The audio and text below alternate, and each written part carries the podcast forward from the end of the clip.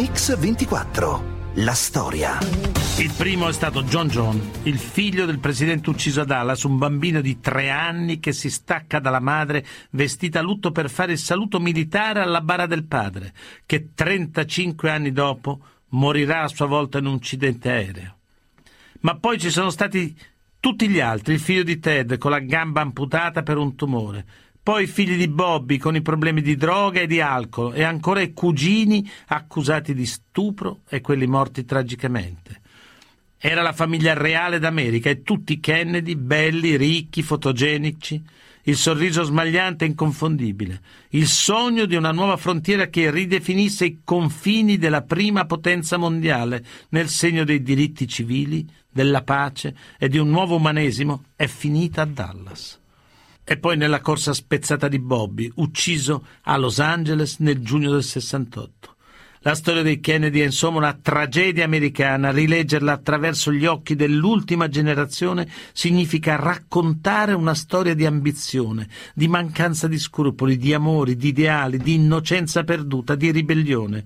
Una storia vissuta sotto l'occhio impietoso del pubblico e degli obiettivi di fotografi e cineoperatori, ma soprattutto una storia del nostro tempo. È morto un Kennedy, uno di noi, e tutta la nostra famiglia lo piange. Ma non è il Kennedy che tutti pensano, non è John Fitzgerald, il presidente degli Stati Uniti, e neanche suo fratello Bobby, anche lui assassinato qualche anno più tardi. Si tratta di un Kennedy della generazione successiva, la mia. Il primo di noi a morire di morte violenta. Il primo che fa dire a tutti anche lui era maledetto, come gli altri. Siamo apparsi mille volte sui giornali e in televisione. Il mondo intero ci ha visti crescere giorno dopo giorno. E vedendoci forse, tutti avevano l'orribile presentimento che questi bambini avessero ricevuto in eredità la morte. David Anthony Kennedy, quarto degli undici figli di Robert, muore a 29 anni, ucciso dalla droga. Viene sepolto nella tomba di famiglia. Amava ripetere. Io non sarò mai un Kennedy rispettato come mio padre, né entrerò mai nella leggenda di famiglia. Magari questo farà sì che mi tolgano dalla foto di famiglia. David combatte con gli stupefacenti da quando è adolescente. È il figlio più ribelle e il più fragile. Il preferito, forse, dei genitori. La leggenda del clan dei Kennedy è stata costruita pezzo a pezzo, decenni prima, da un uomo brillante e spregiudicato che ha attraversato l'Atlantico per conquistare l'America. L'antenato di questi bambini è il nonno Joseph, detto Joe. Nato a Boston nel 1888, nonno Joseph era un abile banchiere che anno dopo anno ha accumulato una fortuna investendo in borsa, acquistando navi, taxi e cinematografi. Era un fervente cattolico, ricco e rispettabile. Sposato a Rose Fitzgerald, la figlia del sindaco di Boston, amava comprare azioni, far crescere il prezzo e rivenderle un istante prima che la bolla scoppiasse. Una delle cause del crollo del 1929. Per nonno Joe gli anni 30, con la Grande Depressione e il proibizionismo, sono stati una benedizione convinto di essere il migliore dei mariti ed un ottimo padre. Da questo patriarca è nata la storia dei Kennedy. La storia di una tribù segnata fin dall'origine da un uomo deciso a controllare ogni suo discendente come una marionetta. All'inizio della seconda guerra mondiale, Joe viene nominato ambasciatore americano a Londra. Appoggiare Franklin Roosevelt ha portato i suoi frutti. Più che una nomina è un'incoronazione. Ben presto lo raggiungono nonna Rose e i loro nove figli. Joe Jr. ha 23 anni, John Fitzgerald 21 e Bobby 13. Anche Ted, il più piccolo, ha una sua parte nel copione. Una volta a Londra, infatti, tutti i giovani Kennedy devono contribuire all'affermazione del padre nei circoli diplomatici. L'ambasciatore Kennedy e sua moglie frequentano l'alta società londinese. E non perdono occasione di portare con loro Joe Jr. Per i Kennedy il primogenito conta più degli altri, anche se ovviamente meno del padre. Ma nel primo figlio viene riposta la speranza di conservare la dinastia. Appena nato, il nostro bisnonno disse di sicuro i suoi genitori faranno tutto il possibile per farne il presidente degli Stati Uniti. Purtroppo non poteva prevedere la guerra.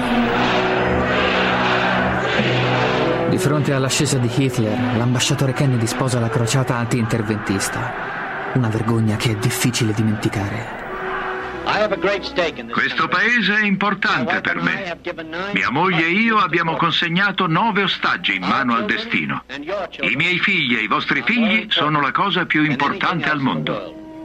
In viaggio in Germania confronta il suo antisemitismo, un'altra vergogna, con quello dei gerarchi nazisti. Afferma. Dobbiamo lasciare che Hitler faccia come vuole. Per gli Stati Uniti niente è meglio di una guerra in Europa. Sommerso dalle critiche, il Dipartimento di Stato riapre vecchi dossier e deve intervenire anche il presidente Roosevelt. È la fine della sua carriera di ambasciatore.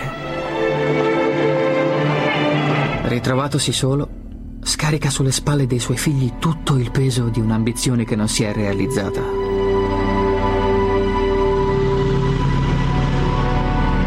Ma Joe Jr., il figlio prescelto, colui che avrebbe dovuto condurre i Kennedy alla Casa Bianca, è il primo a morire. Per riscattare l'onore del padre, accetta una missione molto pericolosa, quasi suicida. Il 12 agosto 44, quando il suo aereo esplode in volo, diventa il primo di una lista lunga e dolorosa dei Kennedy. John diventa così il primo figlio. John lo sprovveduto, John il playboy, che avrebbe voluto dedicarsi al giornalismo e mai avrebbe pensato di governare il mondo. Pare che zio John abbia confidato ad un amico. Di sicuro il vecchio sta macchinando qualcosa alle mie spalle. Temo che non riuscirò a liberarmi. Dovrò cedere. Per il patriarca Joe gli anni 30, con la Grande Depressione e il proibizionismo sono stati una benedizione. Lui era convinto di essere il migliore dei mariti e un ottimo padre. Da lui nasce la storia dei Kennedy, la storia di una tribù segnata fin dall'origine da un uomo deciso a controllare ogni suo discendente come una marionetta. Su Radio 24 stiamo raccontando la storia di una delle dinastie più potenti d'America. Veniva chiamata la famiglia reale d'America, i Kennedy.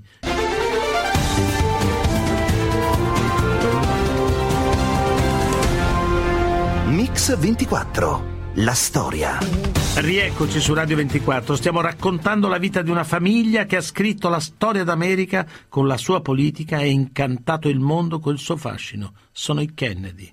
È il 12 settembre del 53. Si celebra il matrimonio tra John Fitzgerald e Jackie Bouvier. Il film che immortala la nascita del mito della nostra famiglia. Il matrimonio di zio John nel 1953.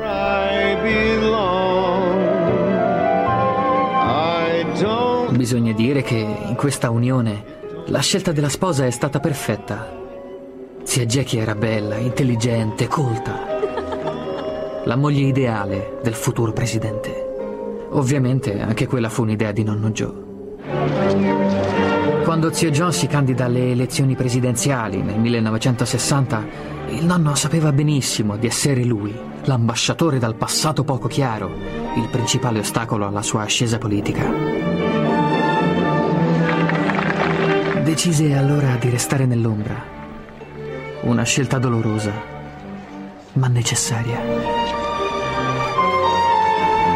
La realtà è che poi furono lui e zio Bobby ad organizzare tutto fin nei minimi dettagli bombardando zio John di consigli, correggendo i suoi discorsi, scegliendo i suoi consiglieri, dicendogli su quali temi battere e quali alleanze stringere. Zio John è motivato dalla sua ambizione personale, ma Jackie non si lascia intimidire. Nota che il marito si sottomette al padre, che non gli si oppone mai. E zio John ammette, È vero, sono solo una marionetta e mio padre è il burattinaio. Il vicepresidente degli Stati Uniti dice che qualora dovesse vincere le elezioni andrà nell'Europa dell'Est. Io invece andrò a Washington. Sono stufo e nauseato di sentire i miei oppositori screditare l'attuale presidente degli Stati Uniti. La vittoria di zio John è la vittoria di tutto il clan. Zio Bobby, il fratello più piccolo, si è dato molto da fare, proteggendolo come un parafulmine protegge una casa. Hanno contribuito tutti alla vittoria, a cominciare dalle donne Kennedy. E difendere la libertà nel mondo intero. Mia moglie e io ci daremo da fare per un nuovo governo e per un altro figlio. Il nonno restò immobile sulle scale di casa, da solo, il volto raggiante, ad osservare zio John che usciva per andare a pronunciare il discorso della vittoria. Zio Jack invece scese dall'auto, tornò indietro e chiese al padre di accompagnarlo. Il 7 aprile 1961 la bella favola viene messa a dura prova. Dalla Casa Bianca, zio Jack autorizza lo sbarco di esuli cubani armati dalla CIA nella Baia dei Porci. Metà del mondo si schiera con Fidel Castro e contro gli Stati Uniti. È un errore che scuote l'intera famiglia. A quell'epoca i genitori non si preoccupavano se i figli potevano capire quello che succedeva. I Kennedy, poi, ossessionati dalla loro immagine, non avevano tempo da perdere. Nessuno di loro era presente ad incoraggiare Robert e David la prima volta che sono saliti su una bicicletta o per punirli la prima volta che hanno provato l'LSD o l'eroina. Nonno Joe era forse un tiranno, ma se non altro aveva seguito da vicino la vita dei suoi figli. Noi piccoli Kennedy, invece, dovevamo accontentarci di surrogati dei genitori, le nostre babysitter, le guardie del corpo e la televisione accesa dalla mattina alla sera. Abbiamo attraversato la nostra infanzia senza che nessuno rispondesse mai alle nostre domande. Alla vigilia di Natale, la tragedia colpisce di nuovo la nostra famiglia. Nonno Joe sviene mentre sta giocando a golf, colpito da un ictus. Lo ricordo come fosse adesso. Noi nipoti scoppiamo in lacrime fra le braccia delle nostre babysitter. Anche se il nonno ci faceva un po' paura, ci restano meravigliosi ricordi di lui. Finì semi-paralizzato, senza poter più parlare. Sulle labbra di nonna Rose, ripensandoci, c'era quasi un sorrisetto, come se dicesse a questo marito che si era sempre sentito superiore a tutti, ben ti sta. Per precauzione comprò subito i vestiti per il lutto. Ormai il guardiano dei segreti della famiglia era muto e i nipotini non avrebbero potuto sapere mai più niente dal nonno, né ora né mai. Zio Jack era distrutto da quello che era capitato al padre senza il suo maestro ed ispiratore si sentiva improvvisamente fragile e scosso. Ma ben presto trovò la protezione di suo fratello. Zio Bobby aveva già sette figli ed un matrimonio felice con zia Ethel. Zio John considerava lui come il fratello maggiore. Il rapporto era rovesciato. Una volta al timone degli Stati Uniti, la loro complicità era sbalorditiva. Quando uno iniziava una frase, l'altro la completava. Ma zio Bobby non era zio John. Lui era un puritano, con dei principi saldi. Troppo saldi per tenersi lontano dai guai. Negli anni 50, prima che il fratello diventasse presidente, aveva combattuto una crociata contro il sindacato dei camionisti, il cui capo, Jimmy Hoffa, era sospettato di riciclare il denaro della mafia di Chicago. Anche John si era lasciato trascinare in questo scontro. Un gioco molto rischioso per i due fratelli. Questa legge è contro lo sciopero, secondo me. Signor Hoffa, non è una legge contro il diritto allo sciopero. Lei è il miglior difensore che conosca, ma è qui per testimoniare e sembra ignorare che ci sono persone con ruoli di responsabilità nel suo sindacato che sono davanti a questa commissione per rendere questa legge necessaria. Forse è qui, in questi corridoi, fra un'udienza e l'altra, che la vita del Presidente degli Stati Uniti diventa una posta in gioco. Il 16 ottobre 1962 ha inizio la crisi dei missili di Cuba. Per diversi giorni il posto a tavola del presidente restò vuoto I missili che l'Unione Sovietica aveva puntato sugli Stati Uniti avevano portato il mondo sull'orlo della terza guerra mondiale, una guerra nucleare. L'America intera temeva un'apocalisse. Non restava che attendere con il fiato sospeso la decisione del presidente.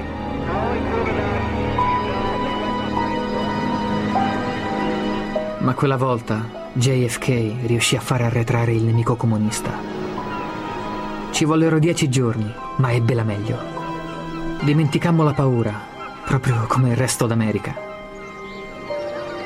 E alla fine l'eccitazione di aver dormito in un rifugio antiatomico nel momento di pericolo divenne un divertente racconto di avventura, la nostra guerra. Perciò, da uomo libero quale sono, sono fiero di dire: Ich bin ein Berliner.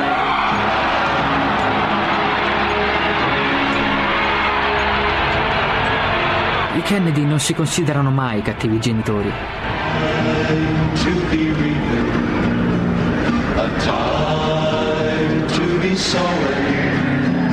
The green leaves of summer. Il terzo figlio di Jackie era previsto per l'ottobre 1962. Se fosse nato un maschio avrebbe ricevuto il secondo nome del nonno, Patrick. E se fosse nata una bambina, la sorella Caroline avrebbe voluto chiamarla Susan.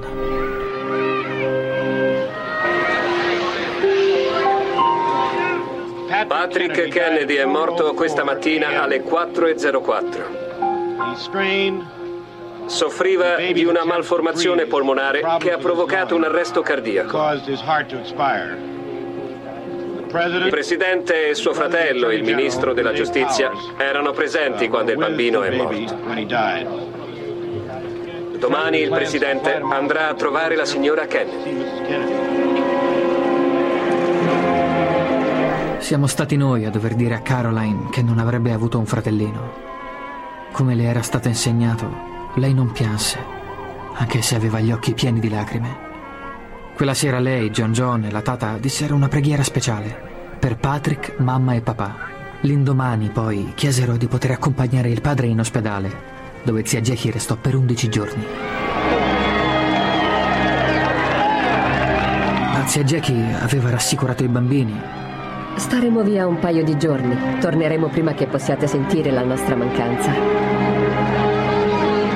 Al loro ritorno dal Texas avrebbero dovuto festeggiare i tre anni di John John e i sei di Caroline.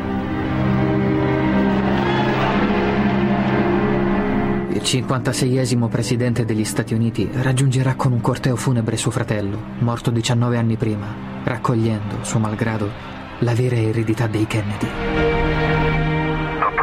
La notizia è ufficiale.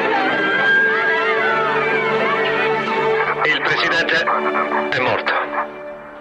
Non ci sono parole per descrivere l'immenso dolore che scuote l'America. La notizia è di pochi minuti fa. Il presidente degli Stati Uniti è morto. Il presidente degli Stati Uniti è morto. È il 22 novembre del 1963 e quella notizia che sconvolge il mondo arriva anche alla piccola Caroline di 6 anni e John John che ha solo 3 anni.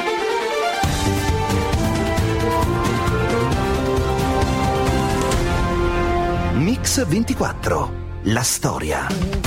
Bentornati su Radio 24, stiamo raccontando la storia dei Kennedy attraverso i ricordi della terza generazione di quella famiglia che ha fatto sognare l'America e il mondo intero. Il presidente John Kennedy è stato appena assassinato a Dallas. Il popolo americano si stringe attorno alla First Lady e alla sua famiglia. Grazie ancora, da parte dei miei bambini e della famiglia del presidente, per tutto il sostegno che ci avete dato. Gli zii Bobby e Ted non la lasciarono mai. Quando Jackie si installò a Georgetown, il quartiere più chic di Washington, zio Bobby chiese ai bambini di aiutare a portare i bagagli di zia Jackie, sicuro che tutti avrebbero accettato. Posto era splendido. Era stato lui a trattare il prezzo per la zia Jackie e ad assicurarsi che Caroline e John John in camera avessero gli stessi mobili che avevano alla Casa Bianca.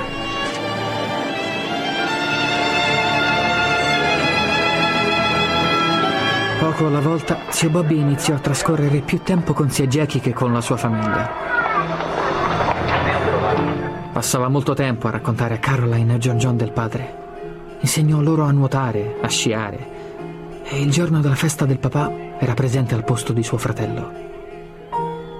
Più tardi, quando decise di lasciare la politica, zia Jackie gli scrisse una lettera per dissuaderlo. I bambini hanno bisogno di te, ma il paese ne ha ancora più bisogno. Dobbiamo onorare la memoria di John e smettere di portare il lutto. Zio Bobby decise di lasciare il Ministero della Giustizia per candidarsi come senatore dello Stato di New York. Quel giorno, tutti noi bambini avevamo un brutto presentimento. Agli inizi la campagna fu difficile. Tormentato dal fantasma di JFK, meno abile di lui in pubblico, meno pronto alla battuta, meno astuto, temette di non reggere il confronto. Con l'aiuto di zia Jackie iniziò finalmente a credere che il cuore d'America avrebbe potuto continuare a battere per i Kennedy. Anche lei presenziò alla convention democratica ad Atlantic City, dove zio Bobby ricevette una lunga ovazione.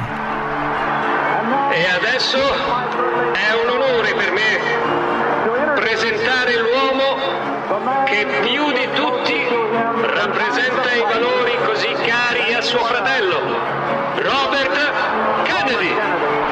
Nel suo discorso di investitura, zio Bobby nominò suo fratello molte volte, ma sottolineò anche tutti i temi che gli stavano a cuore: i poveri, gli anziani, i neri, i diritti civili. È una campagna difficile. Come il presidente Kennedy, anch'io ho bisogno del vostro sostegno, lo stesso che gli avete dimostrato nel 1960.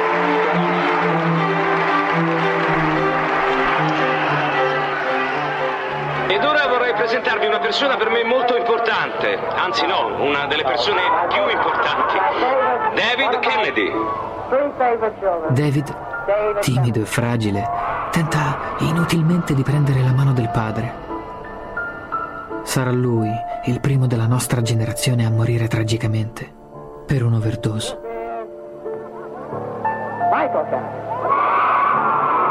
Quante volte David avrà avuto paura per questo padre che adorava? Quante volte avrà detto vado con papà per difenderlo? Lui era spaventato dalla folla che si gettava su suo padre come una muta di cani sulla preda.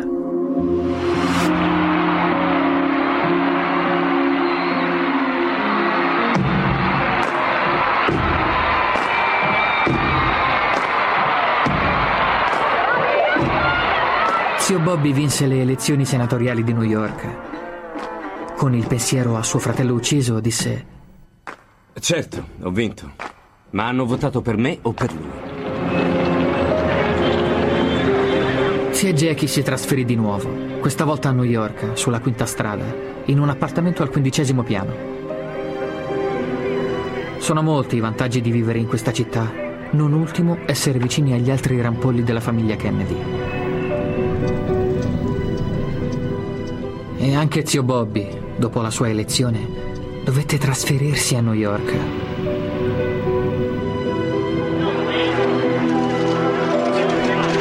Divenuto senatore in quello stato, passava la maggior parte del suo tempo in compagnia di zia Jackie, sorprendendo tutti.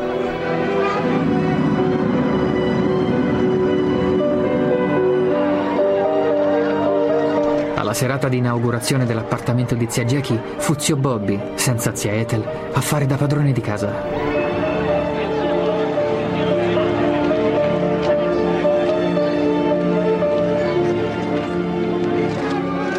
In seguito, zio Bobby accompagnava spesso la zia a casa e i vicini affermarono di averli visti insieme anche il mattino successivo. Ma sarà stato sicuramente per una questione di discrezione che zia Jackie chiese ai servizi segreti di non far stazionare gli agenti davanti alla sua porta dalle 11 di sera alle 7 del mattino. Molto presto, a New York, iniziarono a circolare voci e pettegolezzi, ma i bambini non si accorsero di nulla. Zio Bobby era il fratello del loro papà, il loro amato zio, e la mamma aveva bisogno di averlo accanto. Una famiglia potente, affermata, ma che nasconde segreti terribili come quello su Rosemary Kennedy, la terza del clan Kennedy, nata un anno dopo John Fitzgerald e che nessuno ricorda perché Rosemary forse non è abbastanza perfetta per essere una Kennedy. Ma cosa è successo a Rosemary? In famiglia si racconta che era una figlia imperfetta. Imperfetta Rosemary. O forse solo diversa, forse troppo diversa dall'immagine che i Kennedy si aspettavano da una ragazza. Le rimproveravano che le piacesse ballare, che provasse attrazione per i ragazzi. E se fosse rimasta incinta a vent'anni, per i Kennedy sarebbe stato uno scandalo. Non potevano permettere che Rosemary rovinasse il futuro glorioso della famiglia. E così nonno Joe, il patriarca, l'ha fatta lobotomizzare e zia Rosemary è tornata allo sviluppo mentale di una bambina di tre anni. Qualche anno prima di morire David ha scritto Se nonno non fosse morto sarebbe toccato anche a me quello che ha fatto a Rosemary. Lei era un ostacolo e anche io lo sono. Avrebbero tolto anche me dalle foto di gruppo, come hanno fatto con lei.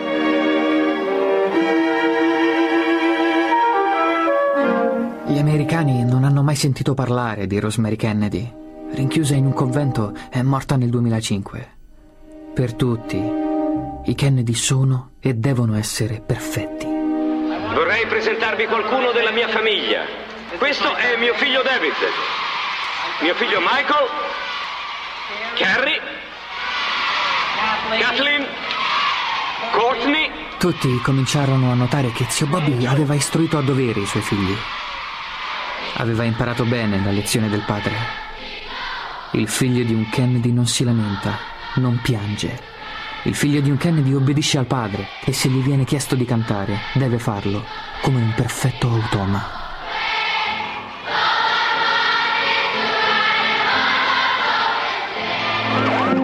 Quando scoppiarono i disordini razziali nei ghetti neri, zio Bobby riunì figli e nipoti per spiegarci che la sua battaglia per i diritti civili era giusta e necessaria. Anche i più piccoli, secondo lui, erano in grado di comprendere la causa per cui stava lottando. Sono andato nel Mississippi e ho visto che nel nostro paese c'è ancora della gente che muore di fame. Ad Easton, nel Kentucky, ho visto che non hanno cibo. I bambini hanno il latte una volta al mese e non esagero. Questo non va bene. Nella primavera 1968 decise di candidarsi alle elezioni per la presidenza degli Stati Uniti. Zio Bobby è stato il vero modello, l'esempio da seguire per noi Kennedy più giovani. Eravamo troppo piccoli per prendere a modello JFK, mentre Peter Lawford, Robert Shriver e Steve Smith, i tre mariti delle sorelle Kennedy, ai nostri occhi non avevano la minima autorità morale. Solo zio Bobby poteva guidarci, aiutarci a crescere. Ma zio Bobby decise di tendere la mano all'America e non alla sua famiglia.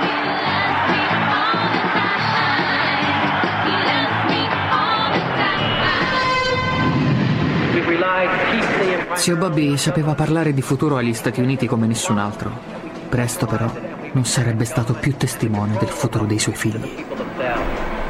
Non ha mai saputo che suo figlio Robert Jr. si è perso nella droga, che William è stato accusato di stupro, che Michael è morto in un incidente sugli sci, che John John è precipitato con il suo aereo e che David, il suo prediletto, ha perso la vita, stroncato da un'overdose. Vivere con passione, amore e pace. È questo ciò che il paese vuole. E questo è ciò che io intendo realizzare. Zia Ethel è convinta che sarà la prossima First Lady. Ride, ma fra qualche ora sarà una vedova. Possiamo lavorare insieme, siamo un grande paese e io ho intenzione di fare di questo la forza della mia campagna elettorale.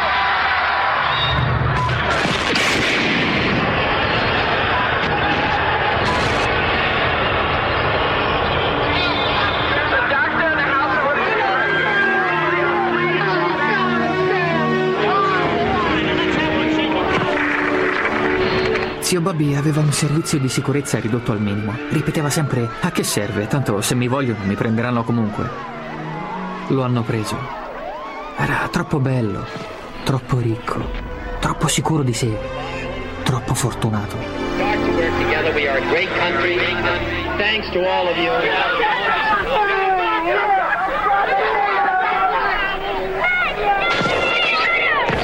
Un altro Kennedy è morto. Bobby Kennedy, anche lui assassinato durante la corsa alla Casa Bianca a Los Angeles il 6 giugno del 1968. L'America piange un altro Kennedy.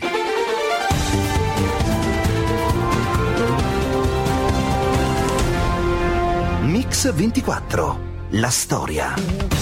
Ben trovati su Radio 24 con la storia dei Kennedy. È il 6 giugno del 68 e il sogno americano svanisce sotto i colpi della pistola che uccidono Robert Kennedy.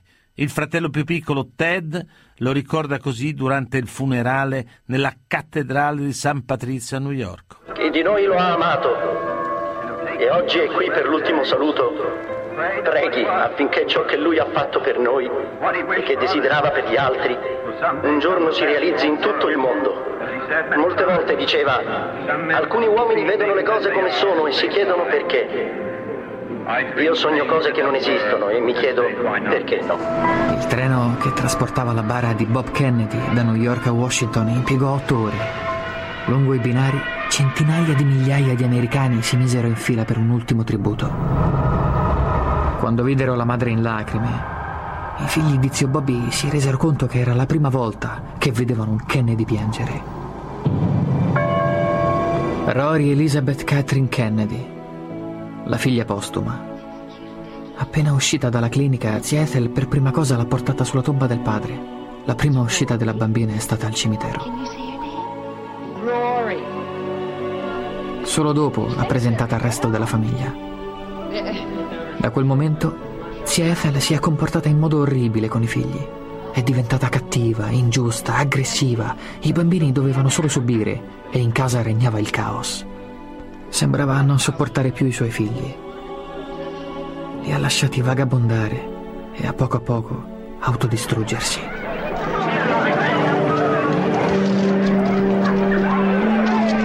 Come previsto, zia Jackie ha sposato Aristotele Onassis, costringendo Caroline e John John a chiamarlo papà.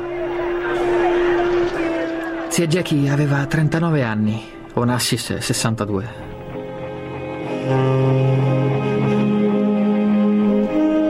Il magnate greco aveva pensato di rivelare alla stampa il legame che proprio zio Bobby aveva avuto con zia Jackie.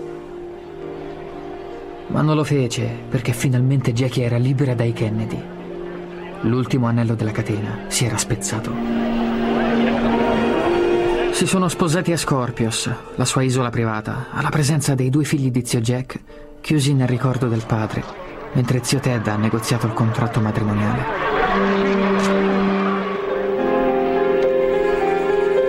Tre giorni dopo, Onassis è tornato ad Atene da solo, mentre zia Jackie è tornata a New York. Onassis, presto disincantato, ha accusato la moglie di essere solo una cacciatrice di diamanti che parla continuamente di Bobby, come se rifiutasse di dimenticarlo. Come gran parte degli americani, anche noi Kennedy ci indignammo per il comportamento di zia Jackie. Per noi bambini niente sembrava avere più senso e questo matrimonio fu la conferma che tutto e niente è possibile. Uno di noi ha detto, Prima della morte di zio Bobby c'erano mille cose che non avrei mai osato fare. Ma dopo la sua morte ci siamo accorti che non c'erano più ragioni per cercare di essere dei bravi ragazzi e che al contrario potevamo essere dei balordi. Nel novembre 1969 tutta la famiglia Kennedy venne chiamata al capezzale del patriarca Joe, ormai moribondo. C'era anche zia Jackie, che trascorse la notte accanto al suo letto. Con la morte dell'anziano ambasciatore, la storia di noi Kennedy parve interrompersi, stavolta per sempre. Tutti i maschi dominanti erano morti. Sapevamo tutti che zio Ted non era all'altezza. Quando nel 1980, inaspettatamente, si è presentato alle elezioni presidenziali con i democratici, tutti noi giovani Kennedy lo abbiamo sostenuto. Ma lo zio è stato sconfitto alle primarie da Jimmy Carter. Un Kennedy sconfitto non era mai capitato. In quel momento abbiamo capito che i Kennedy avevano chiuso con la politica. Ci siamo sentiti storditi, persi. Zio Ted è stato il pilastro di un castello di carte. La sua disastrosa campagna elettorale ha esasperato la rivalità fra cugini e fratelli. I giornali sarebbero tornati a parlare di lui per l'alcolismo di sua moglie o quando a suo figlio Teddy venne amputata una gamba a causa di un cancro, ma di certo non avrebbe mai potuto essere la figura di riferimento per i più giovani, che ancora continuano a chiedersi chi fra loro abbia ricevuto il dono. Nonna Rosa è morta a 95 anni e non ha fatto in tempo a vedere qualcosa che i suoi figli Bobby e John non avrebbero mai immaginato. Un presidente degli Stati Uniti nero. Alla fine, quelli che sembrano essersela cavata meglio sono quelli di noi che non erano Kennedy, ma solo Shriver o Lawford o Smith.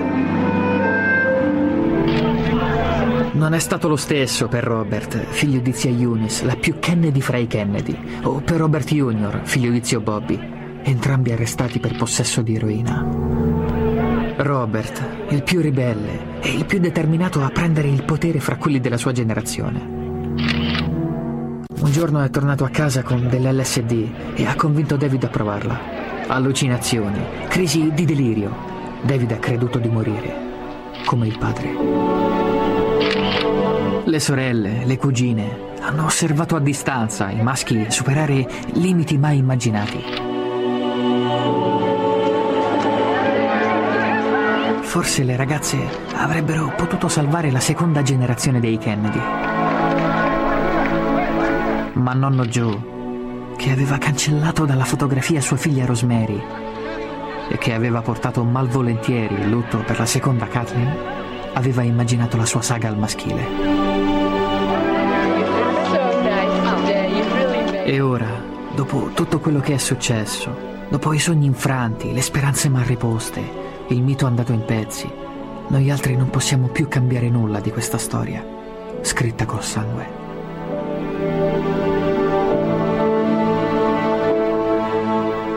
Era scritto che questi bambini mandati dal cielo ad abitare con entusiasmo la Casa Bianca dovessero conoscere infelicità e sofferenza. Era scritto che dovessero offrire al mondo una leggenda degna della mitologia, ma il destino ha chiesto a ognuno di noi di saldare il proprio debito. Mix 24 torna lunedì in diretta come sempre alle 9. Un ringraziamento a Alessandro Longoni, al mitico stagista Manuel Guerrini e Alessandro Chiappini e Valerio Rocchetti in regia. Buon fine settimana.